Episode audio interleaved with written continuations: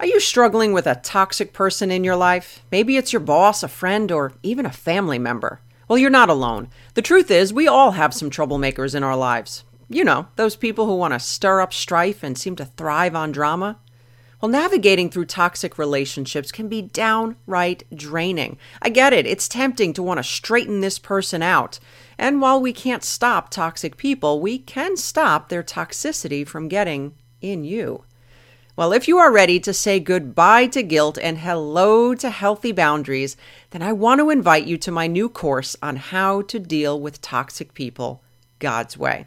In this course, you will learn the five types of toxic people, the difference between broken and toxic behavior, the four types of boundaries and which are best for you, how to overcome the fear of confrontation, and most of all, you will learn the practical tools on how to interact with these people so that you can grow in strength and get rid of the guilt. When avoiding this person isn't an option, God may be using them to help you grow, and I would be honored to walk this journey with you. My friend, I believe that you can shift your suspicion that you can change this person to the biblical understanding of love. Will you let me help you? Building Faith podcast from Kris Reece Ministries is a podcast to bring biblically based messages and lessons on how to apply God's Word into your everyday life. Well, hey, my friend, welcome back to the Building Faith podcast. I am so thrilled to be here with you. I am your host, Kris Reece. My mission, as always, will be to help you apply God's Word to your everyday life. Today, we are in episode 22, and we're going to talk about how to forgive a toxic mother. Look, toxic mothers are no joke. They're not just mothers who made a few mistakes. They are women who consistently have wreaked havoc in their children's lives, whether through anger, manipulation, selfish motives, any of the like, and then refuse to take any true responsibility for their actions. And they often are inflictors of emotional abuse to their children and then have a way of blaming the child. Now, again, in past episodes, I've talked about a child. I'm not just referring to young children, I'm referring to adult children. And I've even seen some of these women go so far as to actually believe that the more distraught their daughter was, the greater job she was doing.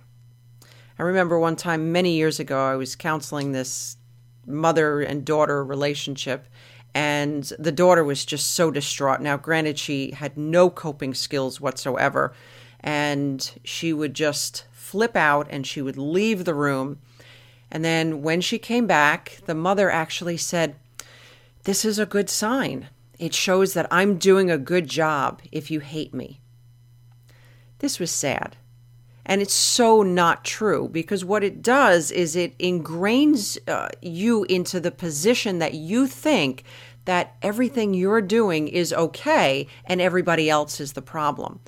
And this can be extremely destructive in a parent child relationship. I mean, I've had mothers uh, go so far as to believe that the if your teenager hates you, then you must be doing a good job. It's a terribly gross generalization, especially if it is used as an excuse to ignore the hurt and the pain that the child, no matter what the age, is going through.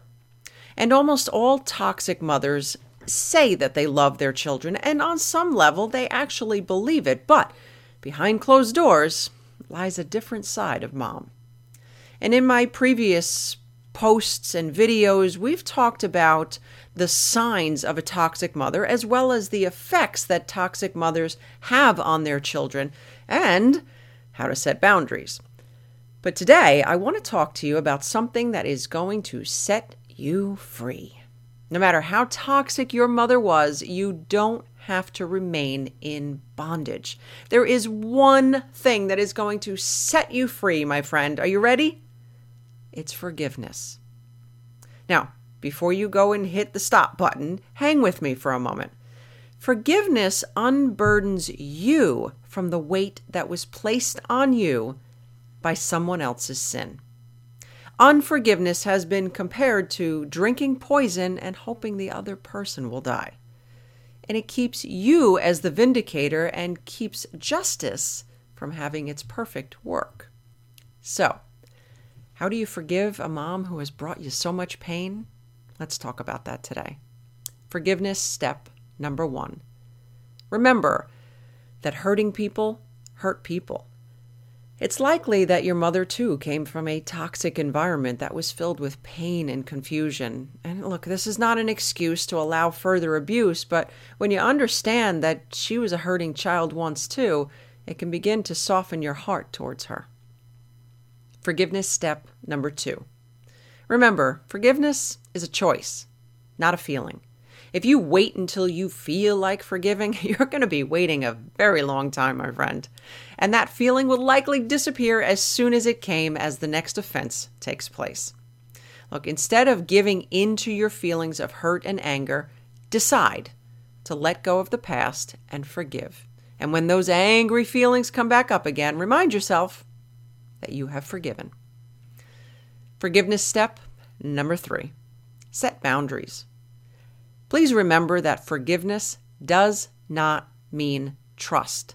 Many people confuse forgiveness with trust, that they believe that to forgive a person means they have to excuse the behavior and allow it to continue. This is not true. That is not what I'm saying. Do not hear what I'm not saying. Forgiveness, however, is a gift. Trust needs to be earned, no matter who it is.